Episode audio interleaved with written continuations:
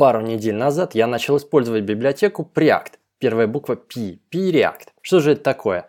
Ну, если зайдем на сайт preactjs.com, то прочитаем, что это быстрая альтернатива React с таким же API и всего 3 килобайта в gzip. Ну, чтобы уложиться в формат пятиминутки, быстро пройдемся по основным фичам и отличиям от React, а затем сразу к моим субъективным впечатлениям и выводам на основе недельного опыта. Порекомендую интервью с автором Preact Джейсоном Миллером в подкасте React 30, где он более подробно рассказывает историю создания и свою мотивацию.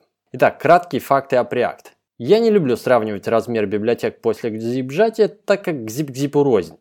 А смотрю на файл Preact min.js как есть, версия 7.2, размер 9 килобайт, против 145 килобайт у React 15.4. Заметная разница. Однако сам по себе Preact, который весит всего 9 килобайт, имеет несколько другой API, его не получится просто так использовать как drop-in replacement для React. Поэтому есть второй пакет под названием Preact Compat, обеспечивающий слой совместимости с React API, и он весит еще 9 килобайт. Таким образом, Preact плюс Preact Compat в сумме дают 18 килобайт, которыми можно полностью заменить React в вашем приложении уже сегодня. Звучит классно, но почему он так мал? С ним явно что-то не так, подумал я. Основная причина в том, что Preact ориентирован на работу исключительно в браузере, с DOM. То есть у него нет различных рендереров, таких как React DOM, React Native, поэтому лишних абстракций тоже нет. Он максимально близок к железу, если под железом понимать браузер. Во-вторых, Preact не использует синтетическую систему событий, как это делает React, а опирается на нативные события браузера. Preact поддерживает все модные браузеры и Explorer, начиная с версии 9, в точности как и React. В более старых версиях IE он должен работать, если подключить ES5 Shim или Babel Polyfill. Также отмечу, что библиотека Preact совместима с React Developer Tools. Итак, у нас есть две библиотеки Preact и Preact Compact для совместимости с React компонентами. Если же использовать Preact сам по себе, без подключения слоя совместимости с React, то отмечу следующие отличия в API. Метод рендера у компонента явным образом принимает в качестве аргументов props, state и контекст. При желании prop, state и контекст можно обратиться и через this. К такому же API хотят прийти разработчики и самого React в будущем. HTML-атрибуты class и for в JSX синтаксисе называются как просто class и for, а не как class name и HTML4. Так как Preact использует исключительно нативные события DOM, в нем нет обработчика onChange, столь популярного в React. Нужно использовать onInput или onClick. Немного сахара в виде метода linkState, определенного на классе Component, используется следующим образом. Например, в input полях мы можем написать обработчик события onInput равно и в фигурных скобках this. вызов метода linkState и в качестве единственного параметра передаем имя свойства в объекте состояния, куда теперь будут записываться все значения из Event Target Value. Приятная мелочь, но не более. В реальном проекте с внешним контейнером состояния типа Redux эта функция будет не очень востребована. Props Children в Preact – это простой JavaScript в массив, в то время как в React это более хитрая структура. Prop Types в Preact вообще нет. Глобальная функция render, с которой начинается монтирование всего нашего приложения в дом, имеет третий опциональный параметр, которого нет в React. Напомню, первый параметр – это наше приложение. Обычно мы выражаем его JSX синтаксисом, например, тегом up. Второй параметр – это дом-элемент, внутрь которого будет рендериться наше приложение. Назовем его parent-элементом. Тут пока все так же, как и в React. Третий параметр, уникальный для Preact, это дом-элемент, который будет замещен нашим приложением. Если третий параметр не передан, то каждый последующий вызов render будет делать append всего приложения в parent элемент, тот самый, который был передан вторым параметром. Итак, отличие от React в том, что React не делает append в parent элемент, он заменяет все содержимое parent элемента при каждом вызове глобального рендера. Вы сразу это заметите, если начнете использовать hot reload. Чтобы этого не происходило, в Preact делают, например, так. Render, открываем круглую скобку, передаем параметры сначала up, запятая, затем document.body, запятая, и затем третий параметр document.body.lastChild.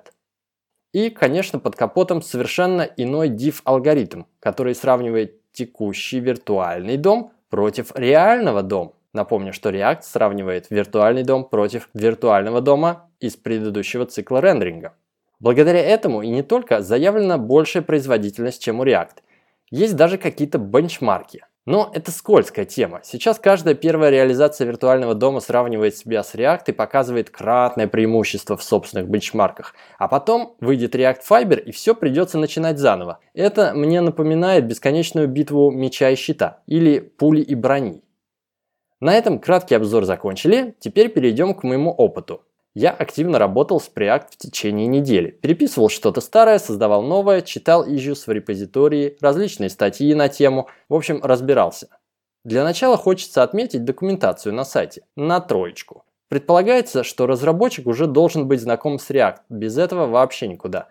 Но и с этим знанием документация очень поверхностная, не обладает полнотой, так сказать. Очень часто возникают вопросы прямо по ходу чтения из-за явных пробелов в рассуждениях. Благо есть некий официальный бойлерплейт репозиторий, в котором можно что-то подсмотреть, чтобы не тратить свое время на эксперименты методом тыка.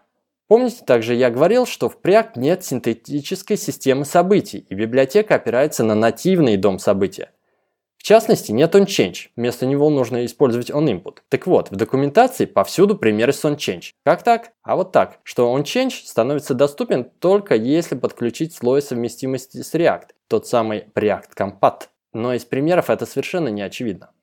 Все сводится к тому, что автор позиционирует свою библиотеку именно как drop-in replacement React, то есть с обязательным использованием Preact Compat по умолчанию. Это отлично подойдет для разработчиков, которые уже глубоко погружены в экосистему React и которые не ищут новую библиотеку с новым API, но которым хотелось бы уменьшить размер загружаемого JavaScript кода и, возможно, увеличить производительность. Особенно актуально для мобильных сайтов и каких-нибудь Progressive Web Apps. На мой взгляд, умное позиционирование. Нет смысла конкурировать с экосистемой React, создавая свою экосистему Preact компонент. В экосистему React нужно вписываться, причем так, чтобы конечному разработчику не пришлось переписывать ни единой строчки кода в своем React-приложении. Второй бонус для меня, как для разработчика, никаких рисков. Если завтра проект React загнется, то я опять же, не меняя ни единой строчки кода, вернусь обратно на React, благодаря слою совместимости. Следующий вопрос. Действительно ли этот слой совместимости с React настолько хорош, что работают все возможные React-компоненты из экосистемы без дополнительных телодвижений? Такая цель определенно заявлена, и за неделю использования я не столкнулся с проблемами. Хотя интуиция подсказывает, что наверняка там есть какие-то баги, кривые случаи. Итак, допустим, вы уже решились попробовать Preact, но сложно ли сделать этот drop-in replacement в реальном проекте? Сложно ли перенастроить Webpack и Babel или Browserify? На сайте есть инструкции, но они опять же достаточно краткие и не обладают полнотой. Я, например, подключаю React отдельным тегом script, и в webpack конфиге описываю его как externals. Для этого случая на сайте preactjs.com инструкции оказалось недостаточно. Пришлось сделать пару дополнительных телодвижений. Я также использую TypeScript вместо Babel. И про TypeScript на официальном сайте ни слова. Но есть статьи на внешних ресурсах. На GitHub можно найти некий Webpack TS Preact Boilerplate. В итоге все заработало. В официальном репозитории Definitely Typed нет описания типов для Preact, но можно найти ссылки на подделки разной степени законченности в issues в репозитории самого Preact. В итоге я пользуюсь описаниями типов от оригинального React, ибо использую слой совместимости, и все отлично работает. Есть отдельная библиотека Preact Redux, которая позволяет подключить Redux к нативному Preact, не используя слой совместимости. Как работают, не знаю, не пробовал. Но если же использовать слой совместимости, что скорее всего вы и будете делать, то отдельная библиотека и не нужна. Можно использовать обычный Redux и Redux React. В своих проектах я использую MobX, и для него есть две нативные библиотеки. Первая в заброшенном виде и в Redmi явно предлагает использовать вторую. Вторая в своем Redmi для надежности рекомендует использовать слой совместимости и официальные биндинги MobX React. В течение недели я писал как на нативном Preact небольшие виджеты, так и с подключенным слоем совместимости в большом React проекте. Используя нативный Preact, по большому счету ничего такого особого, крутого или прорывного я не почувствовал. Да, неплохая такая библиотека с своими фишками в API и небольшим синтаксическим сахаром, но не более того. По моему личному мнению и потому, как Preact сам себя позиционирует, его использование в отрыве от слоя совместимости с React – это узкая ниша хобби-проектов. Серьезные же React-приложения, использующие экосистему React на полную катушку, что называется, переписывать на нативный Preact никто не будет. Единственный вариант привнести Preact в реальный проект – это через слой совместимости. Подводя итог, могу ли я сказать, что тот код, который я перевел на Preact, показал большую производительность, заметную для пользователя? Я не измерял живой процесс работы со своим приложением, то есть когда пользователь нажимает какие-то кнопки и выполняет действия, но я измерял время старта, так называемый initial render. Так вот, это время уменьшилось примерно в полтора раза. Отмечу, что тут я не считаю время загрузки самих JS-файлов с сервера, так как мои пользователи, во-первых, работают по локальной сети, и во-вторых, у них все скрипты уже давно закэшированы в браузере. Я имею в виду время на скрипт evaluation и непосредственно первичный рендеринг. Именно это время уменьшилось в полтора раза. Поэтому я продолжу использовать Preact и дальше, со слоем совместимости. Минусов не вижу, плюсы небольшие, но есть. Когда же выйдет React Fiber, посмотрим и сравним еще раз. Стоило ли это время, потраченное на изучение настройку веб-пака, TypeScript и прочего, полученных результатов? В моем случае скорее нет. Даже с учетом времени улучшения Initial Render.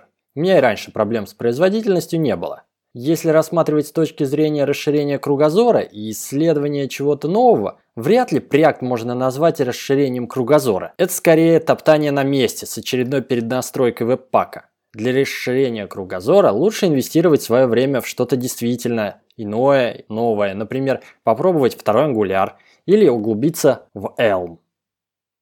Зато подкаст записал. Пишите на React и процветайте.